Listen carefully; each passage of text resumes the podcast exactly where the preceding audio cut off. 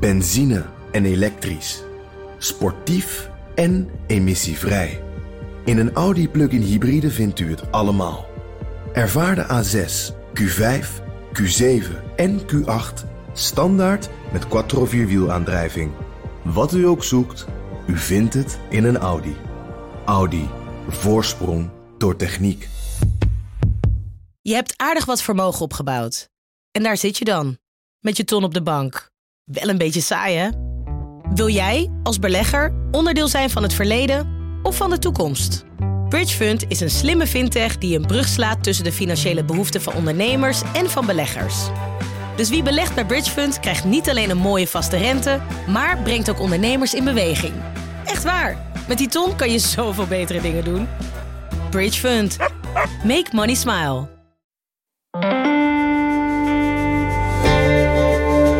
NRC Vandaag is met zomerstop tot maandag 7 september.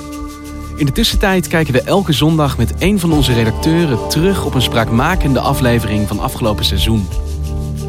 Vandaag Jan Meijers met de televisieambities van Taghi's moordmakelaar. Hey Jan, we hebben met jou verschillende verhalen opgenomen over het circuit rond Ridouan Taghi, de ja, grootste drugscrimineel van Nederland op dit moment. En waarom uit dat duizelingwekkend grote dossier rond Taghi sprong dit verhaal er nou zo uit voor jou? Kijk, ik vind uh, schrijven over misdaad vind ik leuk omdat het mij een. Ik leer een wereld kennen die ik niet ken.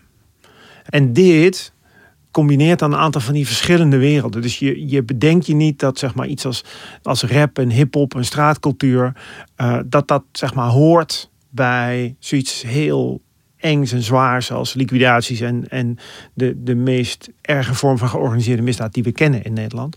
En dat blijkt dan allemaal samen te komen. En het is ook niet vaak, denk ik, dat een verhaal over een verdachte van liquidaties begint met die persoon als muzikant aan tafel bij De Wereld Draait Door. Nee, deze man heeft bij Matthijs van Nieuwkerk aan tafel gezeten, is onderwerp geweest van een grote documentaire. Ehm, dus allemaal dingen die je, als je nu weet waar die nu staat, in hindsight niet zou bedenken. Hè? Dus als je, als je met de wetenschap van nu zou zeggen van nou, het is een hoofdverdachte in de strafzaak en die, die wordt verdacht van een serie liquidaties. En je fantaseert er dan bij van wat zou zijn verleden kunnen zijn. En je schrijft het allemaal op. Dan zegt iedereen, ja, ja kom op joh, dat is, dat is toch niet geloofwaardig. Als je gewoon dit als filmscript maakt, dan, dan geloven mensen het niet. Dus dat zit allemaal in de persoon van die kilo. En dat maakt dat gewoon tot een ontzettend fascinerend verhaal. Vanaf de redactie van NRC, het verhaal van vandaag. Mijn naam is Thomas Rup.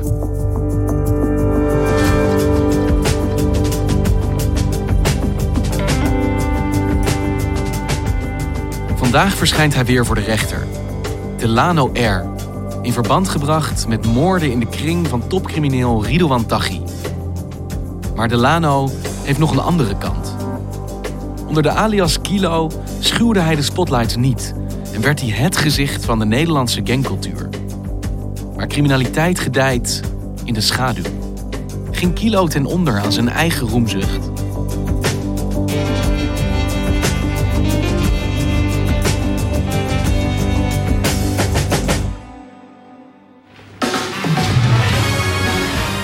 We zijn in 2005. Kilo zit dan bij De Wereld Draait Door. Jan Meijers is misdaadjournalist en werkt aan dit verhaal samen met Wouter Laumans. De oprichter van de Crips in Nederland, die zit daar aan tafel. Samen met NRC-collega Sol van Stapelen. Die heeft een boek gemaakt, dat heet Crips.nl. Maar dat gaat eigenlijk vooral over uh, rapmuziek in Nederland. Zijn jullie ook een, een, een lekker stelletje, of niet? We zijn geen lievertjes, maar een lekker stelletje. Wat is een lekker stelletje? Nou ja, het, het, het, strijd op leven en dood. Ja, ja, ja, ja, ja, Kijk, is dat ook in Nederland het geval soms? Nee, soms. Kilo is de oprichter van de Crips. En is ook actief als muzikant, zeg maar, als rapper en als producent. En kennelijk voelt Matthijs de behoefte, die zegt tegen die Kilo van jongen, kies nou het goede pad. Kies voor de, voor de muziek. Kies voor het leven. Kilo, kijk maar aan. er volgt een handshake. No violence. Ik doe niet. En zeker niet zomaar. Shake hands, man. Staat op beeld, hè? Hij belooft, ik ga mij toeleggen op die muziek. Dus eigenlijk zeg maar, met dat boek van Soul en dat gesprek bij, uh, uh, bij De Wereld Draait Door... lijkt het leven van Kilo te kantelen naar de bovenwereld. Helaas moeten we 15 jaar later vaststellen dat die belofte niet is uitgekomen. Want wat gebeurt er dan? Nou, als je dan de film doordraait, dat je met die belofte in je achter, achterhoofd komen we in november 2018 terecht. En daar wordt Kilo aangehouden door een arrestatieteam. En eh, dat zijn jongens die in, in, met kogelvrije vesten en, en schermen en mutsen eh, hem aanhouden omdat hij als vuurwapen gevaarlijk wordt. Het is een eh, grote politieactie geweest. We hebben op meer dan eh 40 plekken in Nederland zoeking verricht. En bij die plekken zijn eh 800 politiemensen in totaal hebben de hele organisatie betrokken geweest. En waarom wordt hij aangehouden? Hij wordt verdacht van de betrokkenheid bij eh, een drietal liquidaties.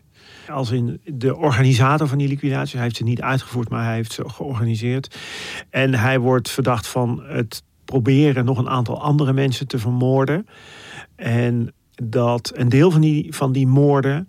Die heeft hij volgens het Openbaar Ministerie gepleegd in opdracht van Ridouan Taghi. Op dit moment waarschijnlijk toch wel de meest bekende crimineel van het land. En inmiddels kennen we hem dus nog steeds als Kilo, maar we kennen hem nu ook als Delano R.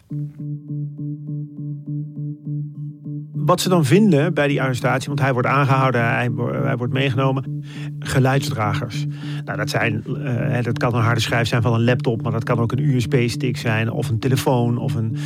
En dan blijkt echt iets ongelooflijks. Dat, dat, dit had niemand kunnen bedenken en eh, te ongeloofwaardig voor een filmscenario. Wat dan?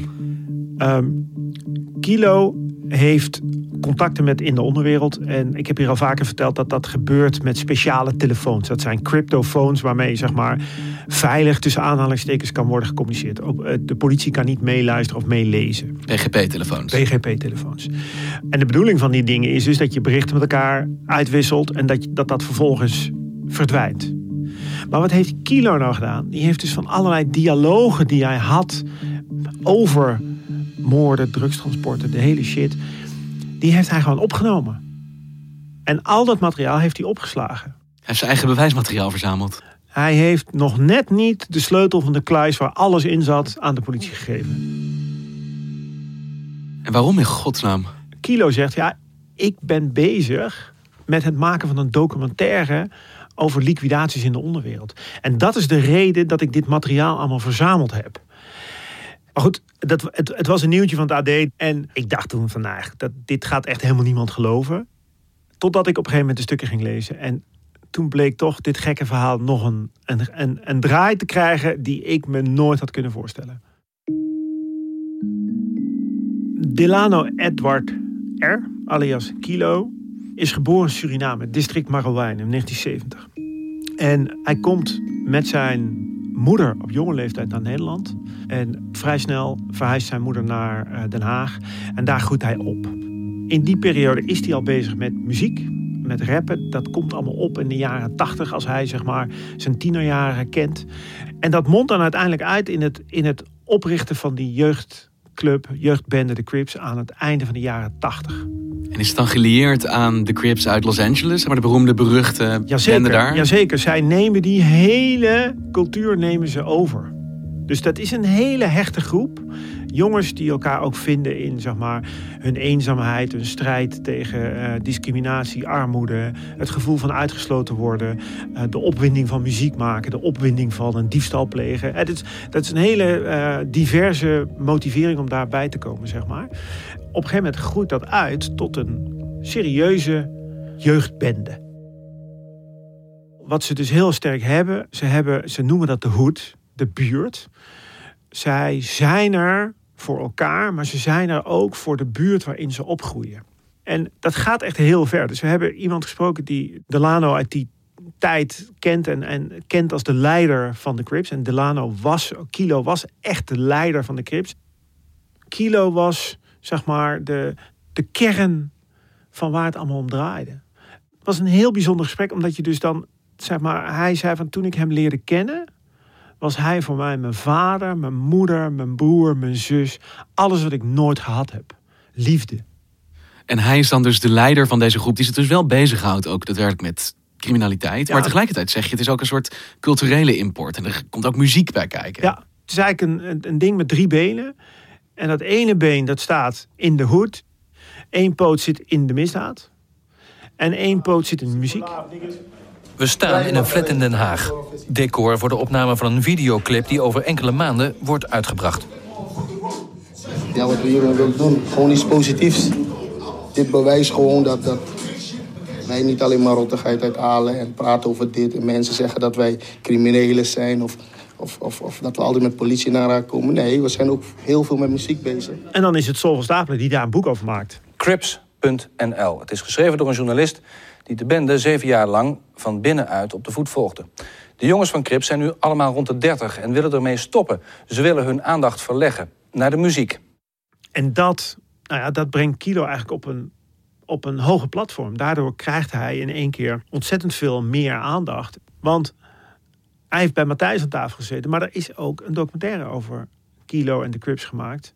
Eh, die Met heet, zijn medewerking. met zijn medewerking. Die heet eh, eh, Strapped and Strong. Eh, is gemaakt door Joost van der Valk. Maar er is dus een behoefte om gezien te worden. Denk ik duidelijk wat hier gebeurd is, hè?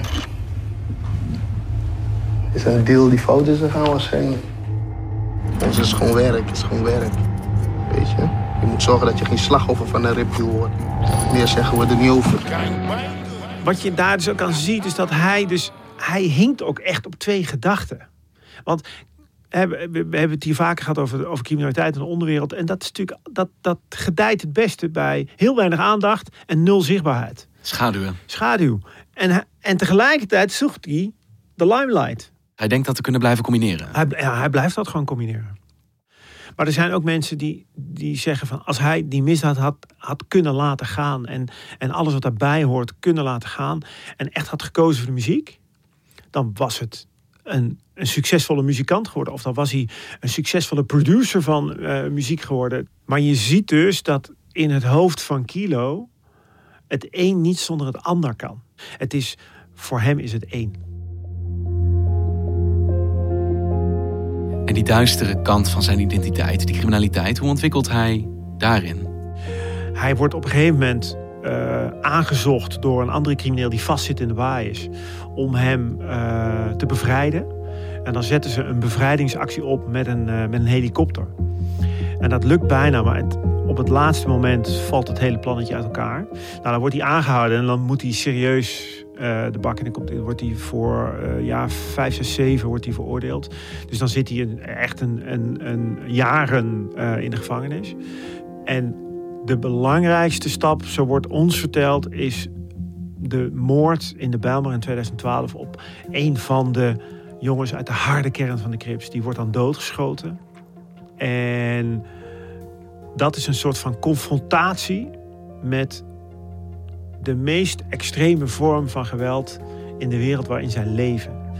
En het lijkt erop, en ik, ik zeg dat nadrukkelijk met, met lijken, omdat we dat ook gewoon niet zeker weten. Maar je, het lijkt erop dat dat ook een moment is dat zeg maar, een soort van waterscheiding is.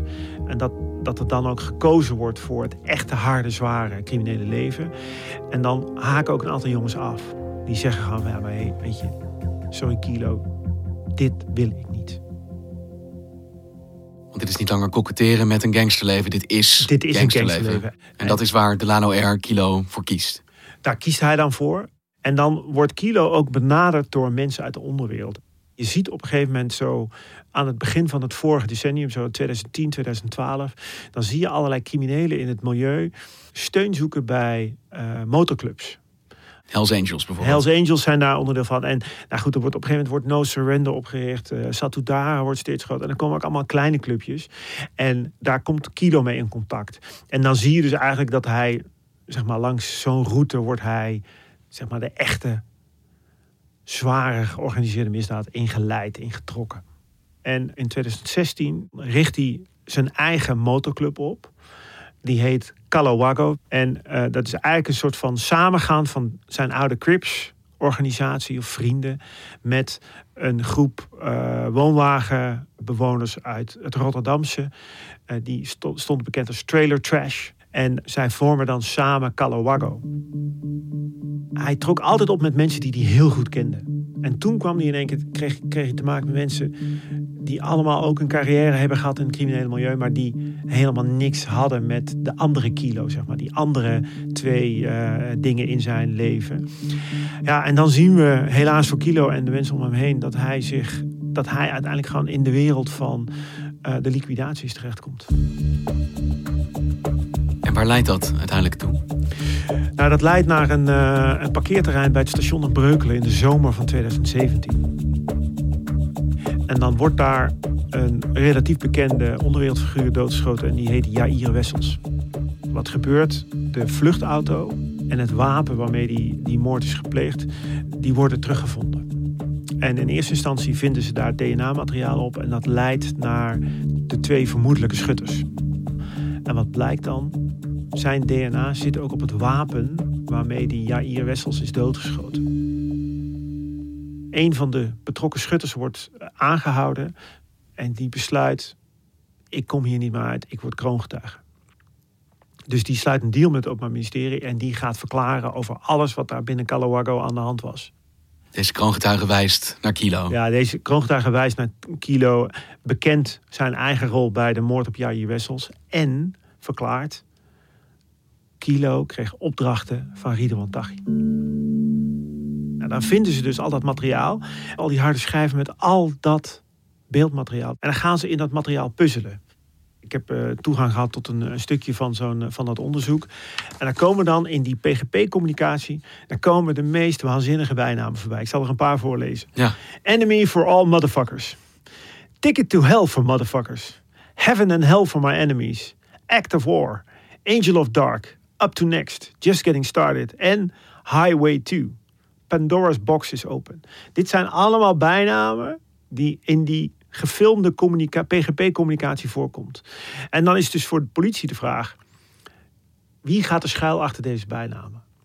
En dan een lange analyse leidt uiteindelijk toe de conclusie, en dat is een conclusie van de politie, dat, dat zal moeten blijken of dat, hè, of dat ook stand houdt echt. Dit zijn allemaal bijnamen van Ridwan Taghi. En dan is een van de mensen met wie Taghi communiceert, is dus Kilo. En zijn bijnaam is Sea Murder. Ik vraag me af, wat moet iemand als Ridwan Taghi nou met zo iemand? Dat is toch een gevaar om iemand met zoveel aandachtswellust voor jou te laten werken? Ja, dat klopt. En om maar gewoon dan met de deur in huis te vallen. Ik heb heel lang gedacht dat verhaal over die documentaire, dat kan niet kloppen.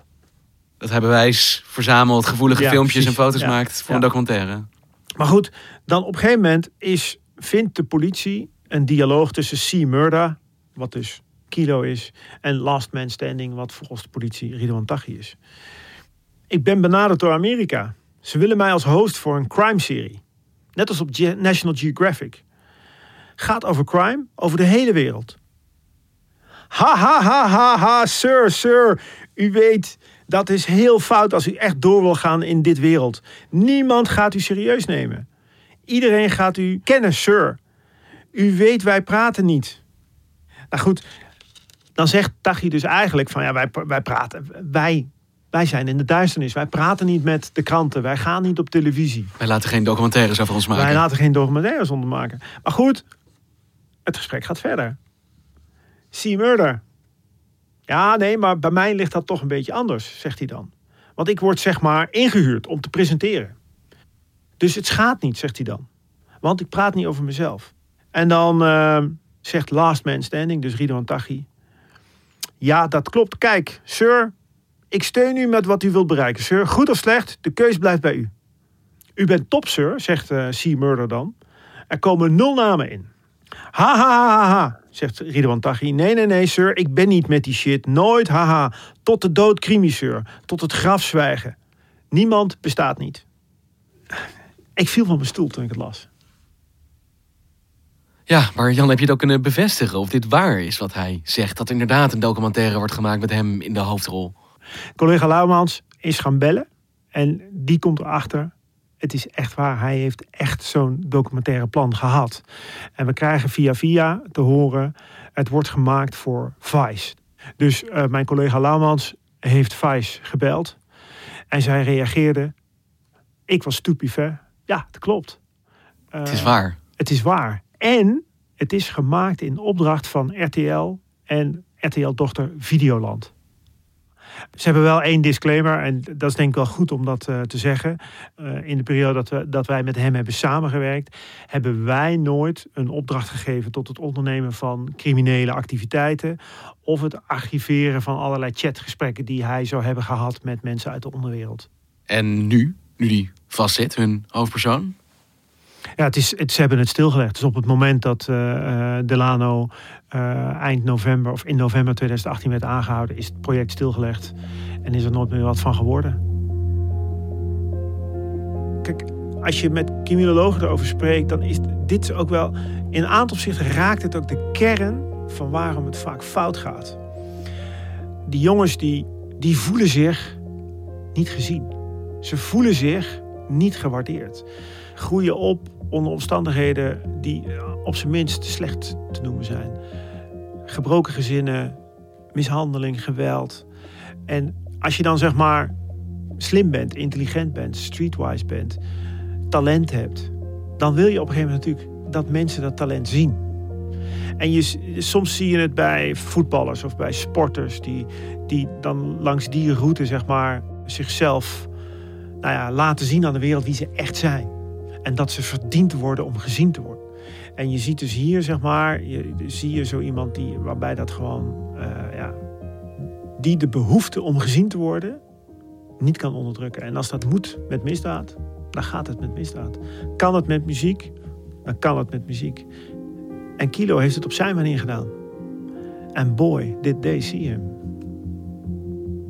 En uiteindelijk blijken die twee werelden ook onverenigbaar. Je kan niet en zichtbaar willen zijn en onzichtbaar tegelijk. Nee, en nou goed, dat is natuurlijk om, om dan terug te komen op het gesprek wat ik uiteindelijk met een van die, uh, een van die mannen uit zijn oude Crips-tijd heb gehad. Ja, die zegt dan ook van ja, uiteindelijk kan het niet. Dat betekent zijn einde. Dat gaat niet samen. Want als dit allemaal bewezen wordt geacht, we hebben betrokkenheid bij drie liquidaties, drie geslaagde liquidaties, een hele serie opdrachten, ja, dan, dan is de eis minimaal 30 jaar, maar levenslang komt ook in zicht. Ja, en het OM zit niet bepaald verlegen om bewijs. Nee, hij heeft het bewijs op een presenteerblaadje aangeleverd. In deze podcast, Jan, is van 19 februari. En ja, jij bent natuurlijk ook niet stil gaan zitten in de tussentijd. Je bent doorgegaan met je onderzoek. Wat ben je nog meer te weten gekomen sindsdien in dit dossier van Taghi? Nou, het meest bijzondere, en uh, als ik het woord noem, dan zullen mensen zich dat herinneren, is dat er op een gegeven moment heb, heb ik samen met collega Wouter Laumans uh, een stuk gemaakt over wat we nu kennen als de martelcontainers. Dat waren uh, in een loods in Wouwse in West-Brabant zijn zeven containers gevonden die helemaal waren afgetimmerd. En in een van die containers daar stond een tandartsstoel klaar als, uh, als plek om mensen te bewerken zodat ze informatie zouden afgeven. En dat onderzoek dat gaat allemaal naar een cryptofoondienst die heet EncroChat. Dat is inmiddels het grootste onderzoek wereldwijd in zijn soort. Mm. En daar is ontzettend veel nieuw materiaal over de onderwereld gevonden. Onder andere dus materiaal wat heeft geleid naar die martelcontainers. Uh, en wat blijkt nou? De hoofdverdachte in dat onderzoek, dus een Robin van O. Ja. Die stond op de moordlijst van Ridwan Taghi. Dat kun je afleiden uit het, uit het dossier rond Kilo. Hij had dus de opdracht aangenomen om deze Robin van O, dus de man achter de martelcontainers, om die van het leven uh, te nemen, uit het leven te schieten. Dus wat je daar ziet is dat eigenlijk zeg maar een groot nieuw verhaal naar een, een, een nieuw onderzoek naar uh, communicatie in de onderwereld. Via die zo'n onderzoek dus eigenlijk weer bij Kilo terechtkomt. En als je dan een beetje houdt van puzzelen zoals ik, dan zijn dat, uh, nou, dat, dan zijn dat fascinerende details. Uh, en dat leidt dan uiteraard weer tot nieuwe verhalen. En misschien in de toekomst ook weer wel tot een nieuwe podcast. Ja, nu zie ik je ogen glunderen. Zeker. Misschien een klein tipje van de sluier oplichten? Ja, we zijn, uh, ik ben samen met een paar collega's bezig met het maken van een script voor een, uh, een podcastserie. Uh, die moet gaan over Tachi. En de groep mensen om hem heen. En de leidraad is uh, de criminele carrière van Tachi. Uh, zoals het Openbaar Ministerie die nu uh, aan ons schetst. Maar daarnaast proberen we ook zeg maar, de, de wat meer de maatschappelijke achtergronden van fenomenen als drugshandel en georganiseerde misdaad daaraan te koppelen. Om zo een, nou, zodat, je, zodat dat het leuk is om te luisteren, maar ook stemt tot nadenken. Jouw eigen Tachi-podcast. Ja, we hopen allemaal dat dat ergens in het najaar te beluisteren zal zijn. Succes daarmee, Jan. Dankjewel.